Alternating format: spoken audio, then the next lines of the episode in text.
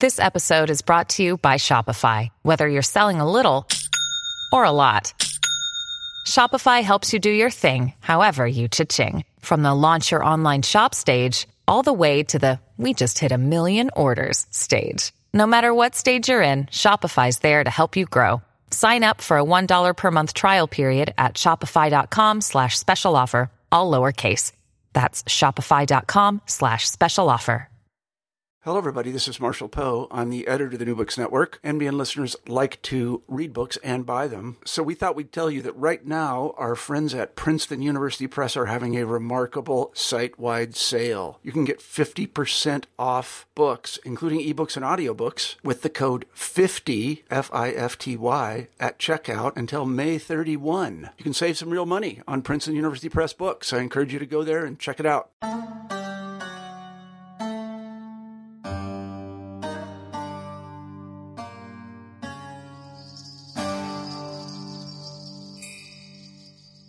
Welcome to another episode of New Books in Islamic Studies. I'm your host, Elliot Bazzano. For every program, we choose a new and exciting book and chat with the author.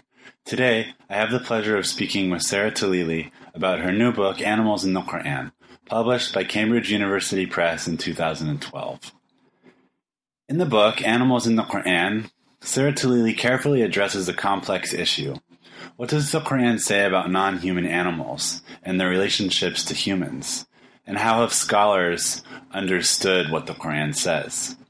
Tlili begins her study by discussing conceptions of animals in various religions in addition to Islam, and not just Abrahamic traditions. The remainder of the book focuses on the Quran, its presentation of animals, and a range of exegetical literature that treats the topic of animals in the Islamic holy text. Tlili also ventures into Arabic literature more broadly. She adroitly demonstrates that classical Muslim scholars did not understand non-human animals as existentially inferior, and notes societal shifts in the modern world with reference to anthropocentrism and privileging human existence. Tlili also provides a comprehensive appendix that lists a host of Quranic names for various animals, demonstrating the significance of her topic in addition to the lexical challenge that scholars face. Sarah Tlili's articulate prose reads smoothly, moreover, and gives the reader an incentive to explore this fascinating text. The monograph should interest specialists and non specialists alike, as it provides an accessible window into the rich world of animals in the Quran. Thank you again for agreeing to chat with us about your book. Could you start off by telling us a little bit about your academic background and how you got interested in the topic? Sure. Well, first, thank you very much for um, having me. Uh, this actually, it, it happened, it started, like my interest in animals started when I was a student. I was in a, um, one of my graduate classes, we were studying political institutions with um, Professor Patricia Crone. And in one of these texts, which was dealing with hospitals, the author said that the priority of treatment of patients has to go in the following order. First, you have to give priority to Muslims, then to animals, then to Jews and Christians, and then to other people. And I found that honestly quite offending. I thought, how could you uh, prioritize animals over human beings? And um, uh, my professor at the time said, oh, no, no, don't take this as a sign of um, you know, being anti-Jewish or Christian. It's rather a sign of apparently a specific interest that the Islamic tradition has toward animals. So that got me intrigued, and it started since then. You know, like after that, I prepared an annotated bibliography, and I was actually surprised to find that there is a, a huge amount of literature uh, waiting there to be explored about animals. And uh, after that, I decided to do this for my, dissertation, and, that, and now it has turned into a book. Uh huh. And at what, what institution did this all take place? Uh, uh, could you repeat that again? At what institution did this all take oh, place? Oh, yes, yes. That was at the University of Pennsylvania. So I, I was still a student toward the end of the um, uh, 90s, and that was when we got, like, we had this class. Great. So one of the things, of course, is your book on one level is quite general, even though it deals with very specific uh, case studies and whatnot. But it strikes me as the kind of thing that is going to interest a lot of people and would probably be a good conversation starter. So I was wondering, have you had any kind of memorable airplane experiences where you're sitting next to someone and they say, you know, what do you do? And then the issue comes up and you sort of find yourself talking to a stranger about your topic? Well, I haven't talked to a stranger yet about my topic. This perhaps has to do more with the, with my character. I don't talk that much to strangers, but I did have a lot of interesting discussions with um, colleagues and with friends and family. Um, so it's it, it is actually something that I um, it, it allowed me to have like a lot of interesting discussions with um, a good number of people. Uh huh. So. Who would you say is your target audience for the book? Well, primarily, of course, it's an academic book, so it is primarily geared towards um, my colleagues in academia and students, especially in the college, you know, level, university level. But I'm hoping as well that it will reach a wider audience. I'm I'm glad that you found the book um, a little bit re- readable because um, I I hope you know, like I'm not doing this just for academia. It has become now a um, you know, like something like this has become like the main goal of my life. I have become an activist, an animal activist, and I hope to make a difference um, through this book and other uh, writings in the well-being of animals. And I hope to, um, you know, uh, reach out to both Muslims and non-Muslims. Uh, to Muslims, I would like them to, um, uh, in fact, uh, pay closer attention to, to the tradition. There is a huge change that happened in the last century in the attitudes of Muslims toward the natural world in general and toward animals in specific, and um, of course, there is a whole lot of um, you know factors. There are many factors behind this, um, but still, I think one of the main factors is that Muslims are not acquainted, well acquainted with the teachings about animals in um, uh, Islamic sources. I would like also the book to um, you know like to reach out to non-Muslims because the book, in fact, taught me to to think quite differently about animals. You know, like I used to think that animals are just like these dumb creatures. You need to be kind to them, of course, but beyond kindness, you don't give them a lot of thought. Now I you know, like I actually keep wondering when I look at an animal, what is this animal thinking, or is this even the right question to ask about him or about her? Is it, you know, like, do I always have to be asking what they are thinking? Is there other, another way in the world of relating to other creatures, or is there a way of relating differently to God and to, how, how do they relate to God? You know, like the Quran, for example, says, that they glorify God and that they pray and make prostration. And obviously, all of this is not done in the ways that we glorify God or, or that we uh, worship God, but they're still doing it from a Quranic standpoint. So I keep wondering all the time, how are they doing it? And this in itself has been an eye-opening um, experience which I hope to communicate with others, whether Muslim or non-Muslim, you know, like just try to think differently of other beings. They are not just these dumb creatures populating the world around us. There could be a lot more uh, about them. And although we may never know for sure what that, you know, thing is, but at least it's worth exploring and thinking about. Mm-hmm. And so yeah. you've mentioned that perhaps Muslims and non Muslims might have different things to think about in terms of looking at the text. So, do you have, do you think that the book affects an American audience in particular, since that's where you're based? Well, uh, yes. I mean, American audience and the Western audience in general, I do have the Western audience very much in mind because I try to address the questions that are raised in this context in my work in general, if not necessarily in this book. Um, you know, for example, there is a lot of um, debate on anthropocentrism in general, you know, like, and definitely like the Western society is deeply anthropocentric, as is probably any other human society at this point, and as other societies throughout the history, you know, like anthropocentrism, I think, has always characterized our, um, like the human experience, but it has become more of a, um, you know, um, feature of, of uh, human thinking in the last few centuries. With modernity, you know, like the, the way we worship the mind, with the, with the way um, everything has to be through rationality. We have to think rationally about everything, and anything that is does not fit our rational thinking. You know, like the scientific. When I say rational, what I mean is like the scientific paradigm in general. Then you know, like we simply um, um, exclude that as if it has no value. And uh, I feel that, you know, like now I'm finding out more and more that this is, in fact, this could be problematic. So um, I do deal with questions that are raised in the in the West, and because of this. I try to, you know, I hope that this will, like what the language, the the issues that I raise, I hope that they will be relevant to um, a Western readership in general, um, and of course also to Muslims, I guess, because I do deal with you know Islamic sources and like things that a lot of Muslims will find familiar in in uh, my arguments.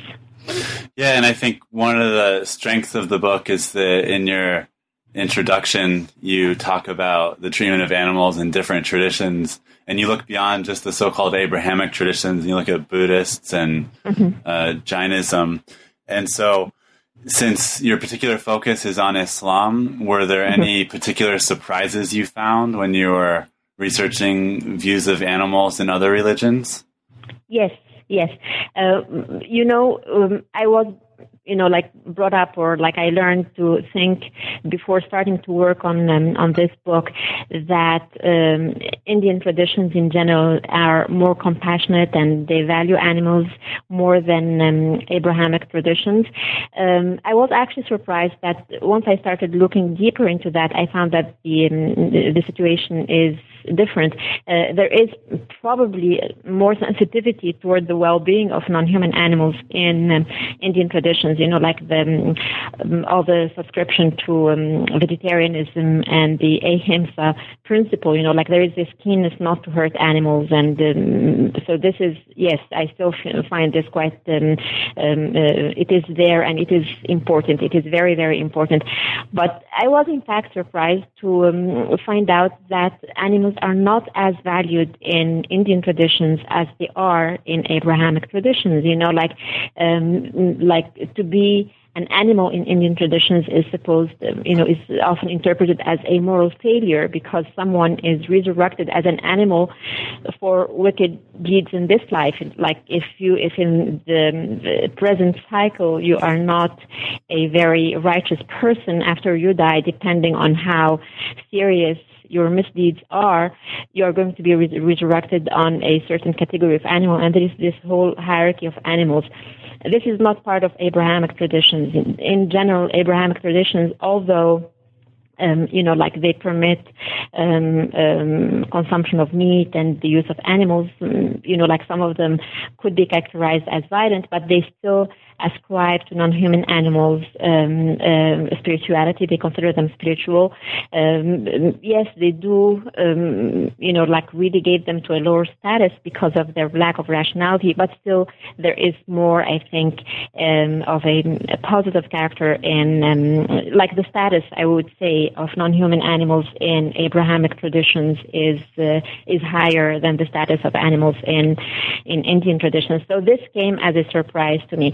The other thing is also, um, you know, like I don't, I haven't done a lot of work on Indian traditions, so I will. This is the limit of what I can say about them. But as far as Abrahamic traditions, um, yes, there is um, a lot of um, um, you know, like there are many like anthropocentric um, attitudes toward non-human animals, but to a very large extent, this is a matter of interpretation. You know, like the Bible is not, in fact, as um, uh, anthropocentric as many people seem uh, to think. However, the interpretations that are there that have been accumulating throughout the ages have presented it like this. Um, for example, you know, like the Bible, in the Bible, you find that human beings are created on the same day like other animals. So this, you know, it's not like human beings are more important, so they deserve a different day.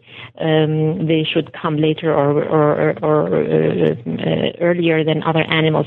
Uh, animals also are created from dust in the Bible as they are in um, um, as human beings are.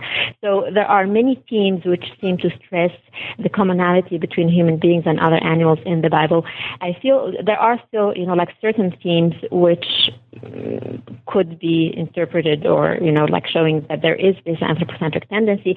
Um, I, honestly, I think the Quran has no um, no sign of that of that anthropocentric um, uh, approach.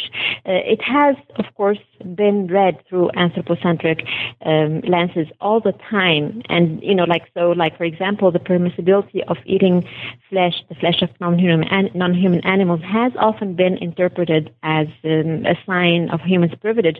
But when you look at it, you know, other animals like carnivorous animals, predatory animals, are also flesh eaters, and they are considered Muslim.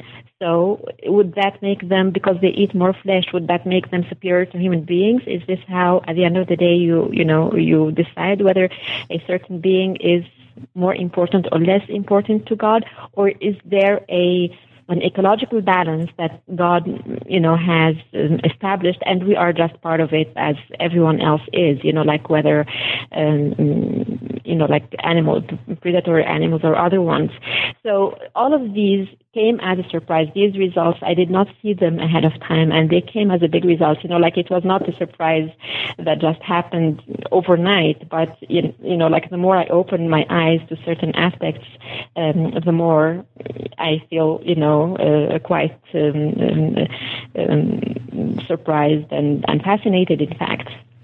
Yeah, that's a really interesting contrast thinking about the idea of reincarnation and what that says about your spiritual status on the one hand, and then tendencies towards vegetarianism on the other hand. So, yeah, it's, it's a lot more complex than I think we can often imagine when we think about these other traditions. And again, I thought it was really refreshing to see you make these comparisons to other traditions that went beyond just Judaism and Christianity and as these things kind of tend to be married maybe a little bit too closely sometimes without taking a look at the bigger picture.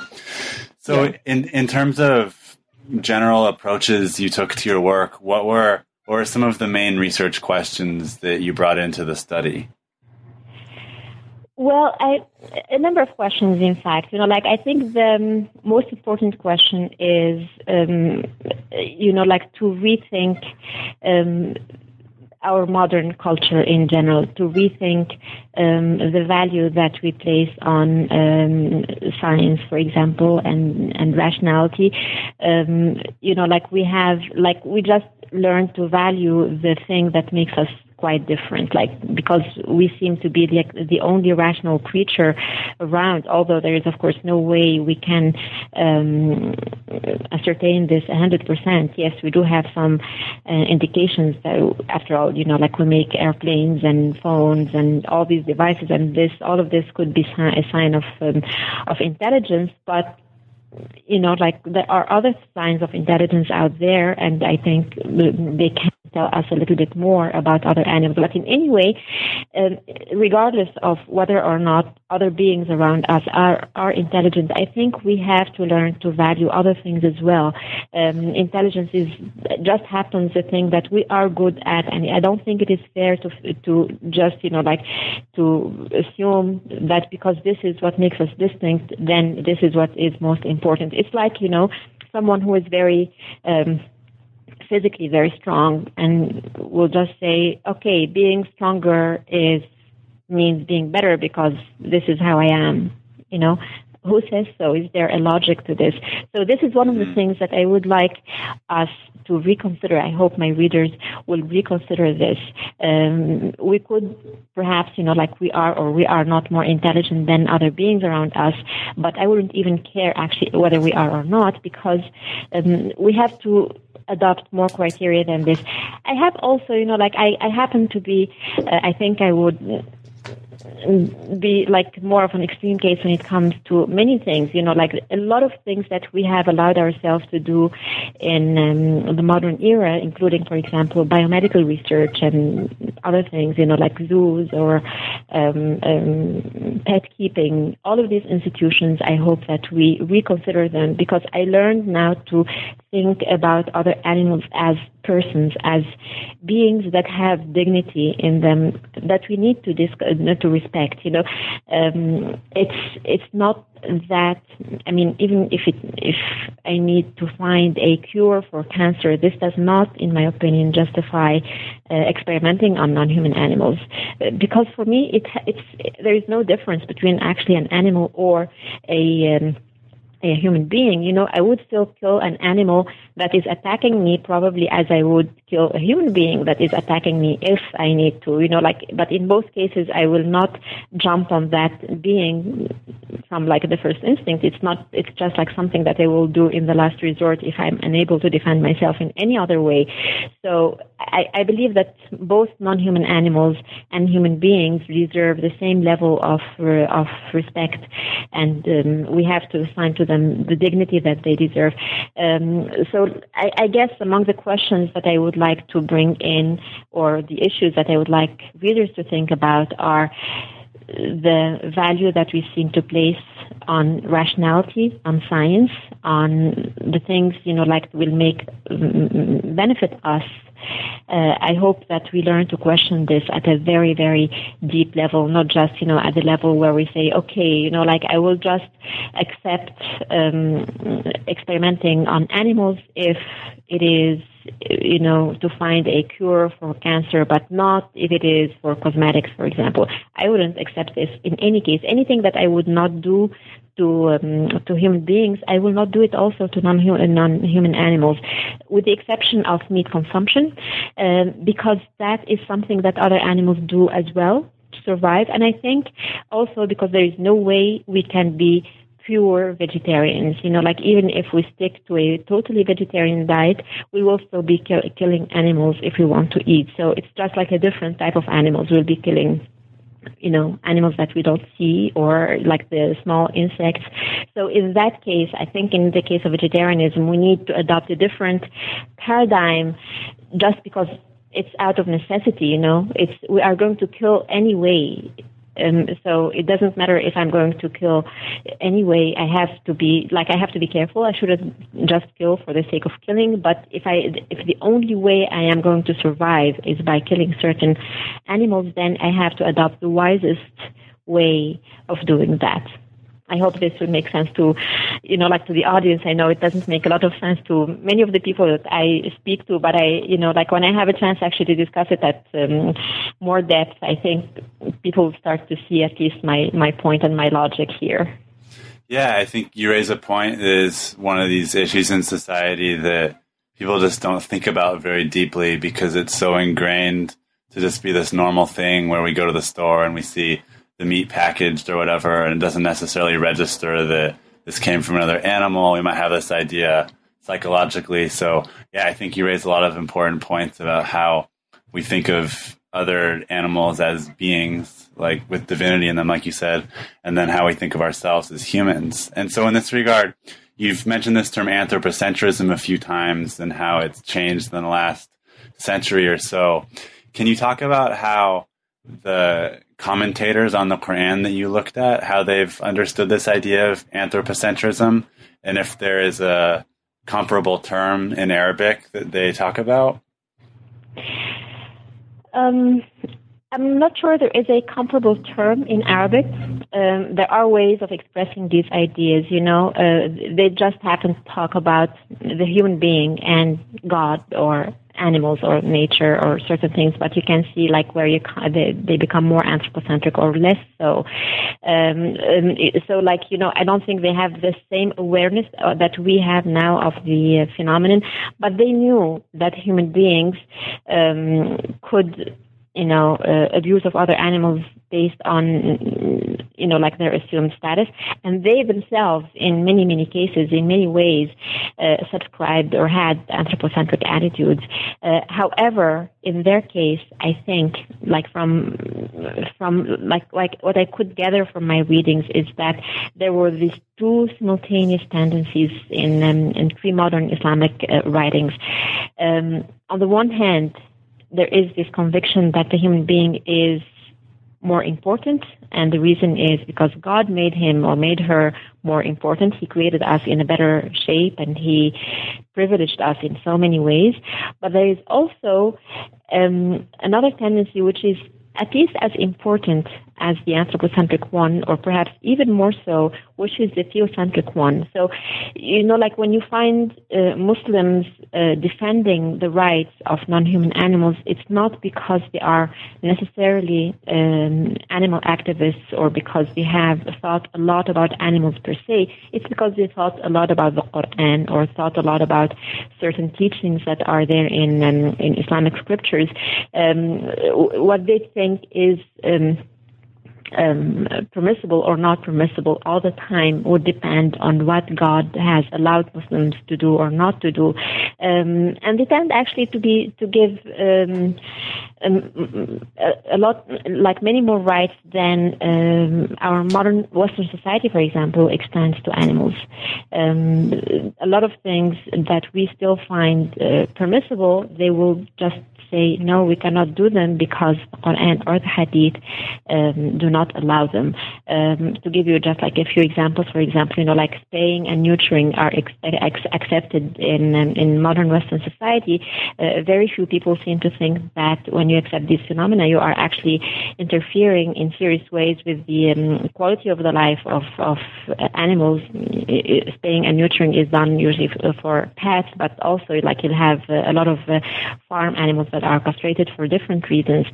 And um, whether we do it to pets or to farm animals, we seem to accept this as something actually that benefits the animal although I, I don't think, you know, like this makes, like when you think of it, how could you deprive an animal of his or her sexuality and still feel that you're doing them a favor? Um, so it's, it's one of the things that it's not that it was not accepted in Islamic texts, but it was something that was uh, heavily debated and many jurists um, had very strong positions against it. Um, there was uh, this very clear um, tendency to prioritize the interest of non-human animals but all of this came from the, you know, like from fear of God, for example, or from um, attempts to subscribe to what God um, has dictated on Muslims. You know, it's it's through interpretation of um, texts and trying to be good to be good Muslims, people who obey God well, more than um, you know, like particular awareness of animals per se, as you may find, for example, in Indian traditions. You know, like in Indian traditions, you'll find people who think about the animals first. I think it's the other way around in Islamic tradition. Uh huh. So you talk a little bit about the different debates that scholars have had over the years. And there's a few key terms that you look at, which I think are really important and surprising for a lot of us who are who see these key terms translated in sort of consistent ways. And one of the terms you look at is khalifa. So mm-hmm. would you be willing to talk a little bit about why that's a problematic term and how scholars have understood it in various ways over the years? Yes, this actually, this word has a very interesting uh, history.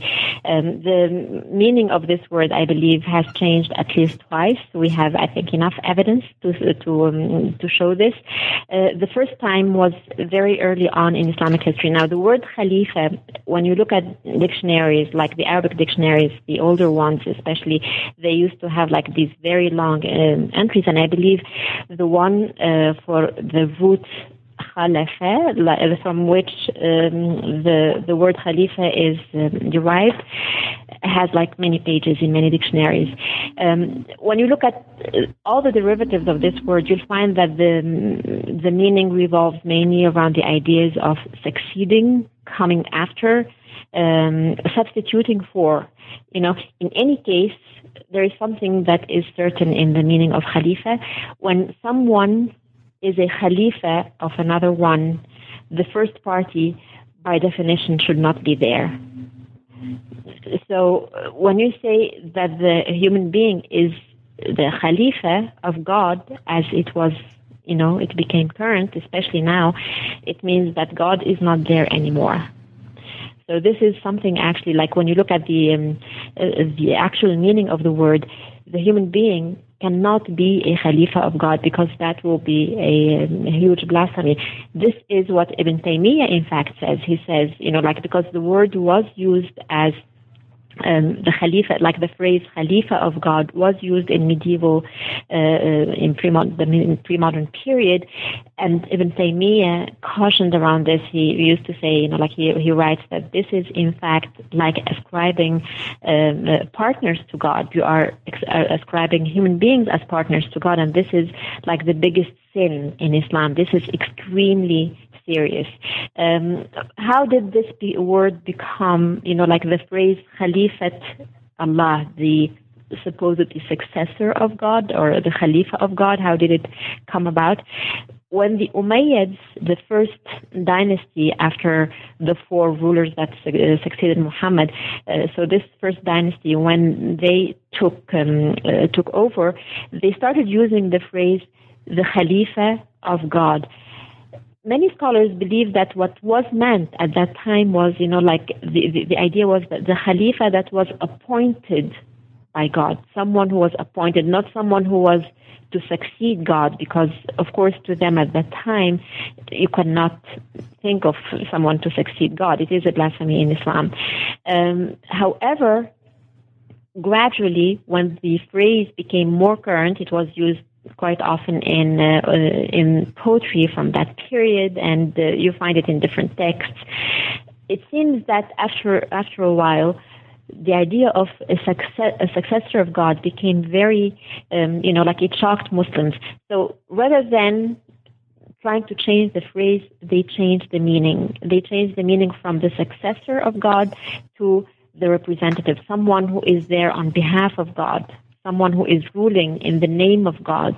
So this became the meaning of Khalifa at that time. But this is, most likely, this is a post revelation um, development. It's not how, you know, like the representative of God is not how the earliest Muslims understood the word Khalifa. It was a later development and it, it started with the, with this dynasty, the Umayyad dynasty, uh, you know, about 150 years later. There is, by the way, you know, like enough uh, scholarly uh, work, um, like trying to, to, to make this point, especially al-Qadi's uh, article on this, on this article in any case, even after the meaning changed, at that time, the, the title Khalifa was something that was only for the caliph, for the ruler, the you know like the one who is the head of the um, Islamic State, um, and that remained the case for a long time. Still, some some uh, scholars found the idea that you know, a corrupt ruler could be a representative of God. They found it very problematic. So some of them said, no, it cannot apply to the rulers. It has to apply only to prophets. Prophets are the only ones who could be or who can be a representative of God because they are the only people who are righteous enough to, you know, like to be in a, in, in such a position. You'll find, however, every now and then, um, some scholars in pre-modern times who would consider humanity or at least Muslims as the Khalifa of God, as the representatives of God. Um, these, however, they were I mean, I wouldn't say that they were not in the mainstream tradition. They were, but some of them were not. Like the a group of authors called Ikhwan al-Safa. Um, I don't think they would be considered like very much into the in the mainstream or, or as part of the mainstream tradition. Um, another scholar, Al-Ghazali, um, who died in the year 1111, uh, he also subscribed to this idea that the human being or Muslims are the representatives of God. So he used this word or this phrase, Khalifa of God to apply applied it to Muslims and you know sometimes to humanity. However, some people have argued that these people, in fact, um, were very, very much influenced by um, philosophical schools that are not really part of the Islamic tradition. Like, for example, like they were more into Neoplatonism, for example. Uh, they accepted more the idea of hierarchy, and their conception of God is not perhaps exactly what someone who belongs 100% to the Orthodox tradition would uh, find, you know, um, um, would consider like to be his idea or his conception of God. but in any way, like these were exceptions at that time, and the word Khalifa in most cases applied only to rulers or to prophets.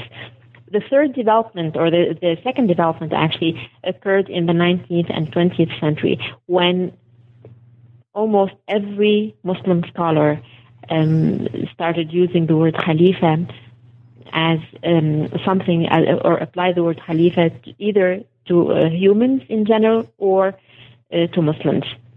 So it was something that became um, more prevalent. It's not just like the um, the ruler that can represent God. It's humanity at large, or at least Muslims that can represent God.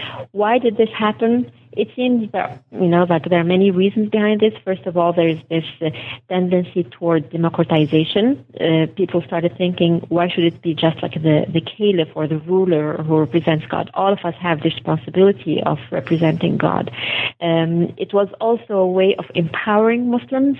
Uh, some, um, you know, like some of the um, um jurists or uh, exegetes thought that Muslims were not um, you know, like making use of natural resources as much as the West, and they thought that this was one of the reasons why Muslim societies were not as um, did not have as much progress. You know, like they were behind in terms of industry and a lot of other things.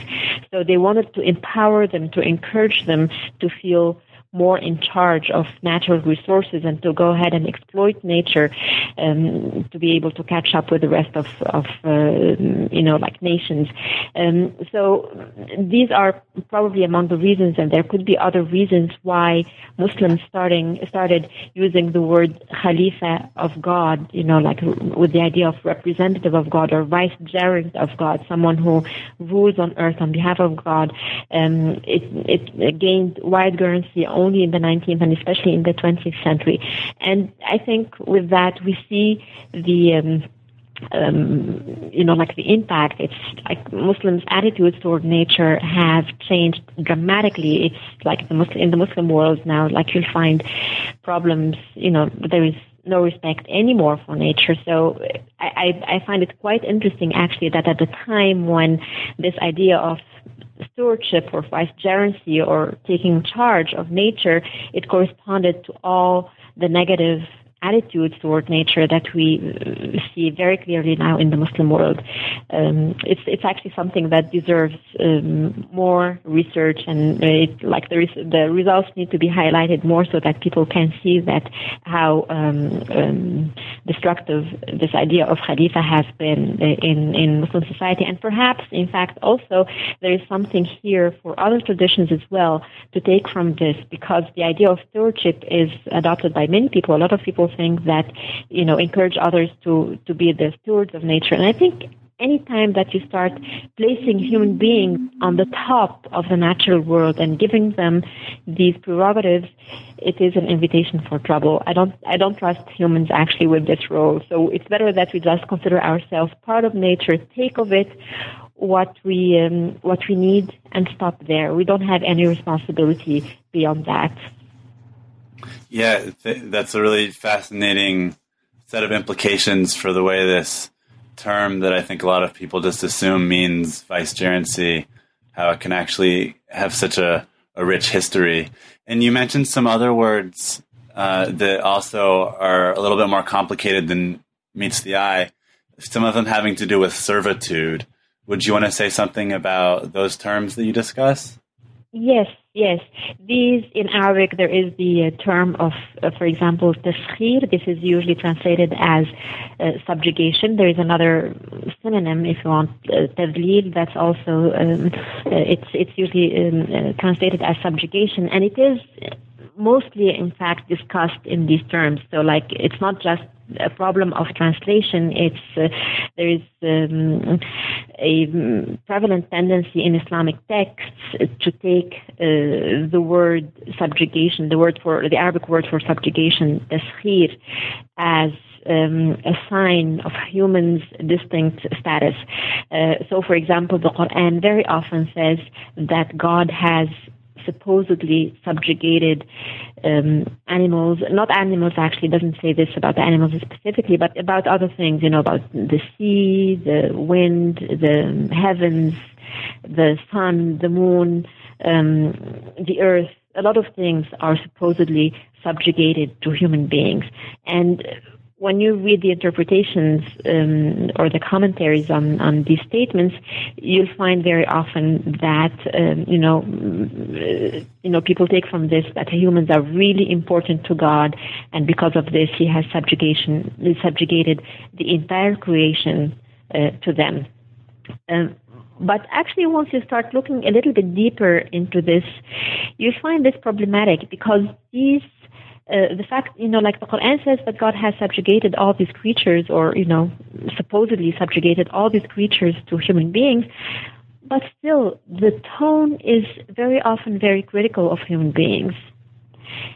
One thing. The other thing also, when you have these statements, you'll find that the Quran speaks positively about God. You know, like it is God who is very merciful. He is doing this. So if you start thinking or interpreting this as a sign of humans' um, distinction, I think there is a problem there. It's not. It doesn't stand very well, like to this interpretation. Um, when you look, however, how you know, like in some in some cases, like for example, when you see that the the Quran says God has subjugated the wind to human beings, it's very difficult to see that human beings have authority over the wind or that because the wind is subjugated to them, they are more important than the wind. This is not how people usually speak about this. You know, like we don't compare some, ourselves to the wind, for example, or to, to the alternation of the day and the night. One of the other things that the Quran says are supposedly subjugated to human beings. Like we never say, I am superior to alter to the alternation of the day or, or and the night, for example. It, it doesn't make a lot of sense. So once you start looking into these things, I believe a better translation would be to like adaptation. God has adopted adapted um, all these things for humans. For example, He has adapted the alternation of the day and the night to the needs of humans. Like during the the daytime we have the sunlight so we can work we can move around we can do a lot of things. And then there is time for sleep and you have the night for that. Um, a lot of things have been adapted to that and i don't think there is any um, um, any indication that because these things are adapted to us that this makes us superior to them you know, like I don't think I am superior to the stars, but the stars are there helping me, for example, find my way. The sun, you know, is like it's because of the sun that we have life on earth. And the exegetes were fi- able to find all make all these connections and derive all these conclusions. But sometimes when it is about animals they still find that there is a sign of our superiority. I think it is lack of consistency that allows exegetes to reach these conclusions. You know, like I think if we start interpreting um, subjugation as adaptation, we have to to stick to this, whether the subjugated or the supposedly subjugated creature is the wind or the alternation of the day and the night, or a given animal or the sea or anything else.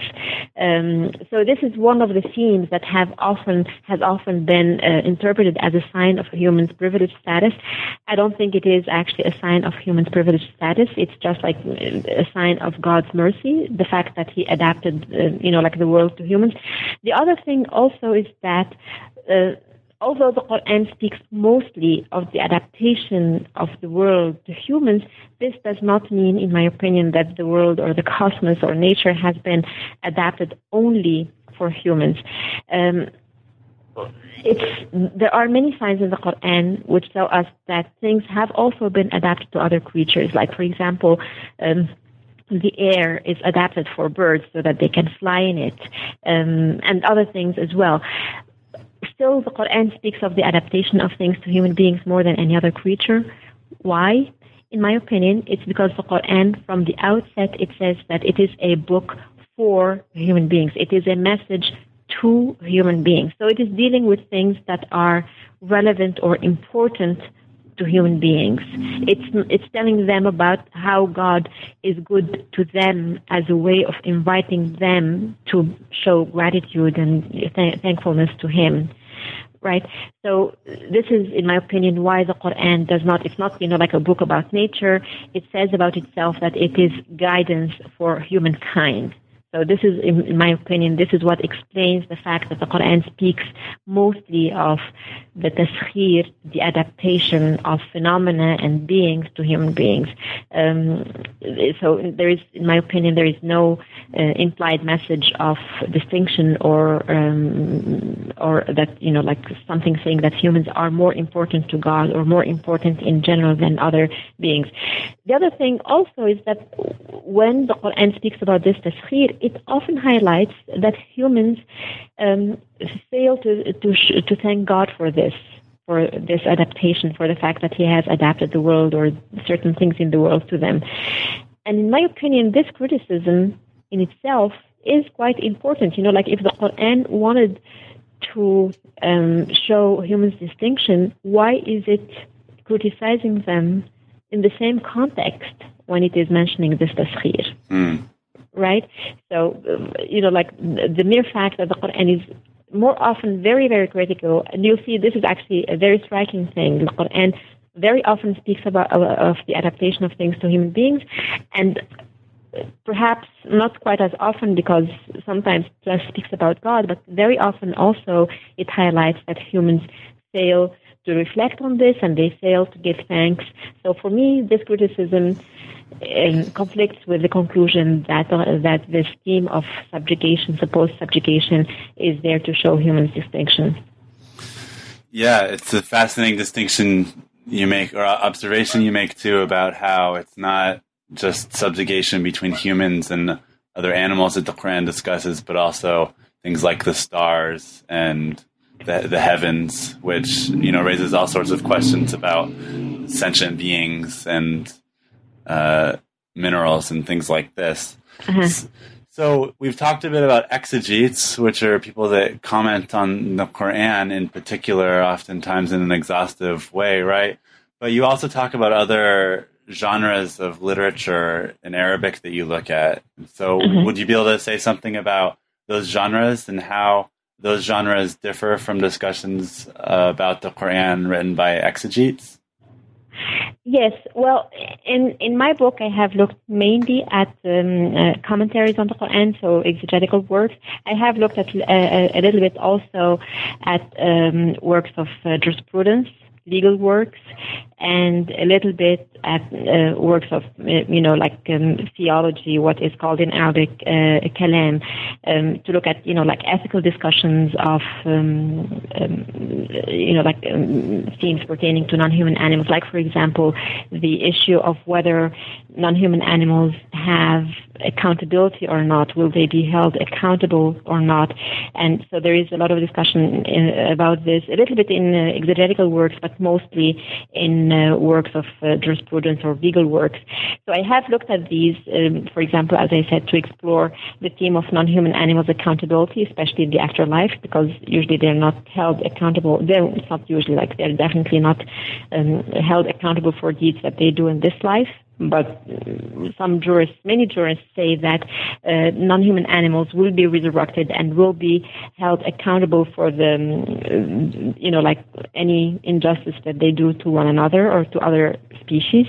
Um, so I, I explore this, but I haven't done a lot of work uh, on these um, on these works for my book. I have however, plans to do um, more work on them. Actually, I have mm, written, for example, one article on um, animals, uh, comparing the attitudes of animals in the different uh, schools of uh, Islamic law, the four Sunni schools of Islamic law and the Shia school of Islamic law, uh, to see like what protections or what, if you want, rights, uh, although I don't like the term of rights in an animal context, but what protections they extend to non-human animals, and um, also works of theology to uh, theology to see the ethical treatment of non-human animals, especially like for themes like anthropocentrism and um, you know like what is it that justifies our uses of other animals? Like you know like there is of course the scriptural justification. God permitted us to do it, but many theologians would elaborate further on this and try to um, account for that permissibility. Why should God who you know like who is in Islam mm, um, like uh, considered like extremely just. You know, like the, uh, the attribute of justice is one of the most emphasized at divine attributes in Islam. So if there is this theme of justice, how would someone who is very just still allow us to kill animals for food, you know. So for these discussions, I usually go to works of uh, theology to uh, to find like answers and how people treated them. Mm-hmm. And so one thing you've talked about is how how we conceive of animals in relationship to human beings, and humans are also a type of animal. But of course, this term animal is very broad, and I've noticed you have a very exhaustive uh, appendix at the end of the book that talks about all the different names that the Quran uses for different types of specific and general categories of animals.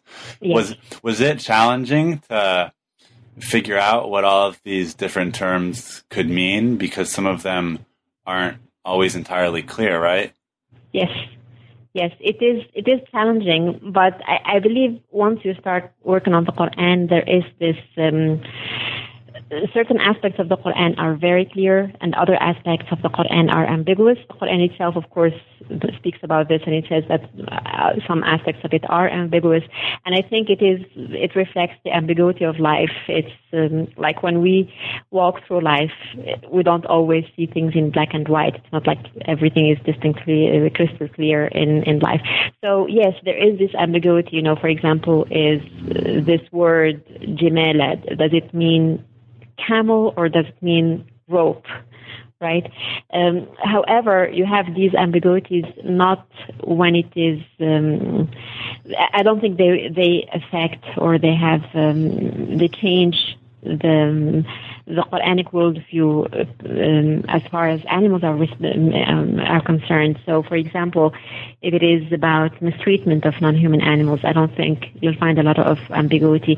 Uh, when it is um, a question of the status of non-human animals, for example, um, in um, Surah number six, the verse um, the most probably important verse pertaining to animals in the Quran, verse 38, when it says that every um, animal, every deb, every walking creature um, is uh, they are just nations like you. Um, so, like when it it has something to say about animals themselves, I think the message becomes clear. Um, other than this, yes, it is challenging, but at the same time, I think it is um, quite interesting that you still continue to work your way uh, through these ambiguities and accept them and live with them. I think it's it's fine. Life is like this as well. Yeah, and you've also mentioned that one of the audiences you had in mind for writing the book was college students, and so yes. since you you teach college students, do you mm-hmm. are you able to incorporate parts of the book or your research on animals in general into your courses, and how do students respond to that? Yes, actually, I have. I have taught. Uh, uh, I am in a literature department, so I'm, at this point I don't teach many courses on uh, Islam or theology, but I did teach a course on animals in the Quran, and the students responded extremely well uh, to this to this course. Um, in fact, it was fascinating to see how their um, understanding of the word animal changed how you know like they started reconsidering their attitudes to the natural world. Um, you know like they i hope you know like what i could see in them is that they became a little bit more modest you know like uh, they um, abandoned that idea that they are in charge of the natural natural world.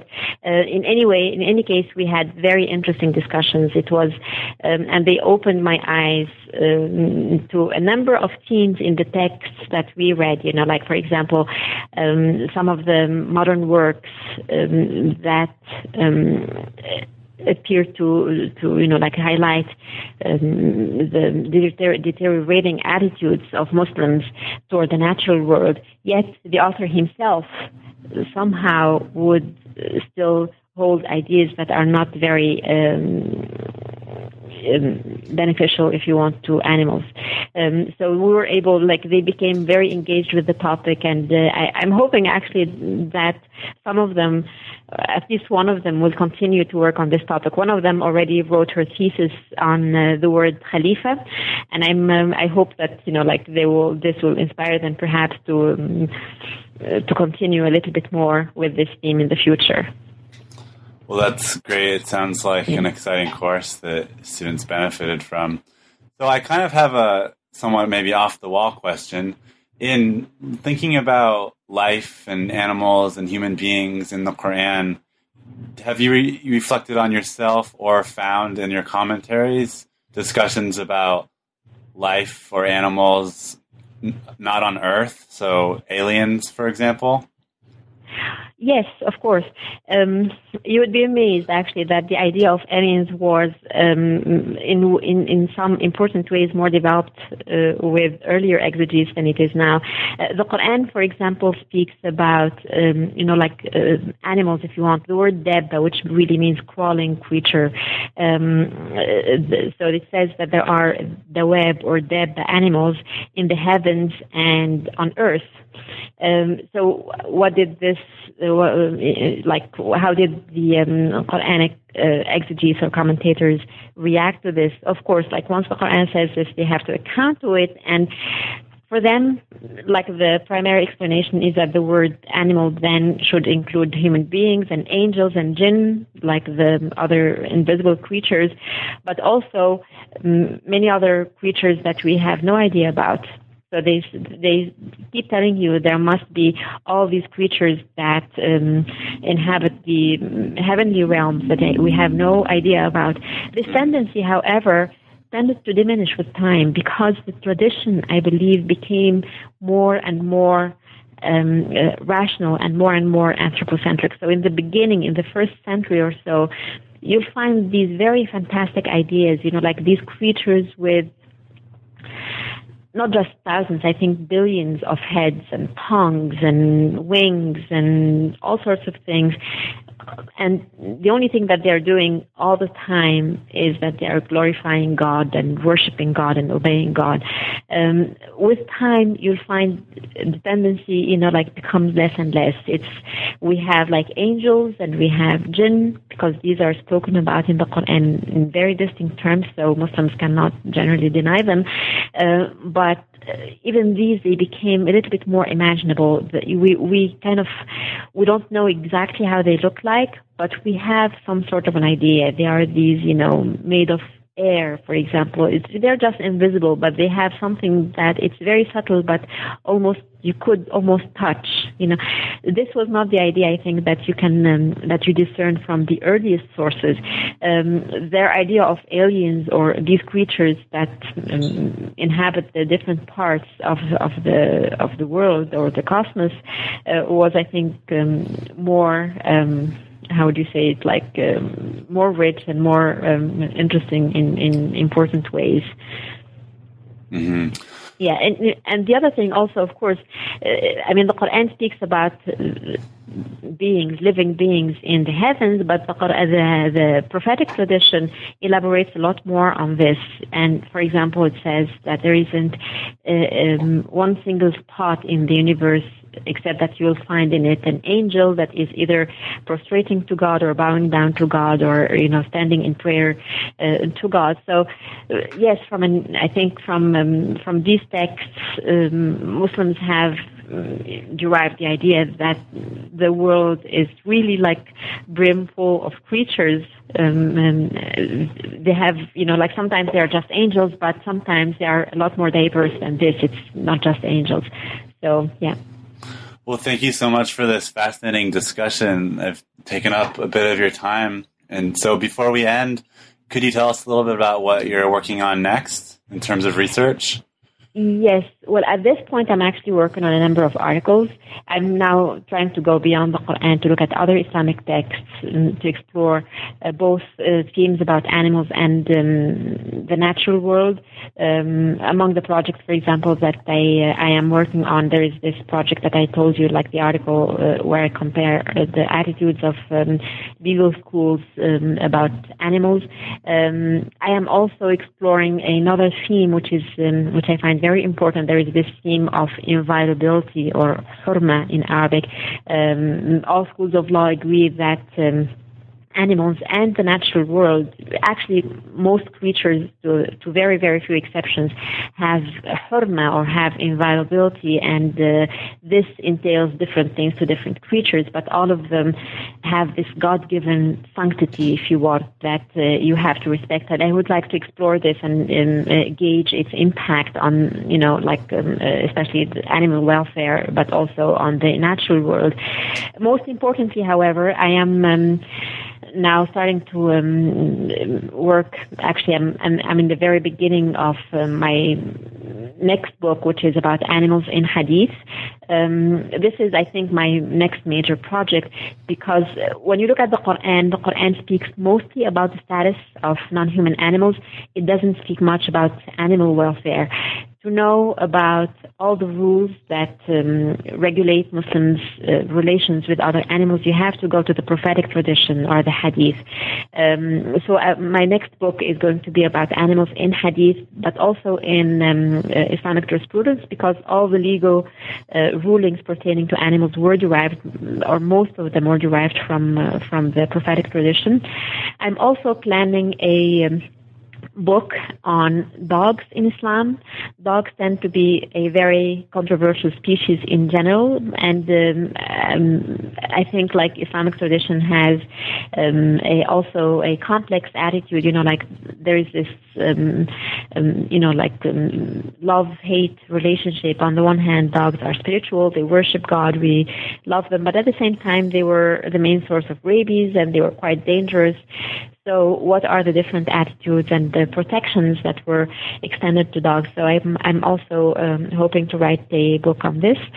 Um, I have a number of, um, um, I have actually another book about the Khalifa. It's like if I don't find a student to take up this project, I, I guess I will have to take it myself because I believe that um, the 10 pages or so that I have in the book are not, do not do justice yet to this topic. I think it needs to be explored at more depth and um, hopefully, you know, like I'm, I, am hoping that the, the, results will be disseminated a little bit uh, more widely uh, with the hope of creating an impact, I, I hope, um, you know, on Muslims' attitudes toward the natural world.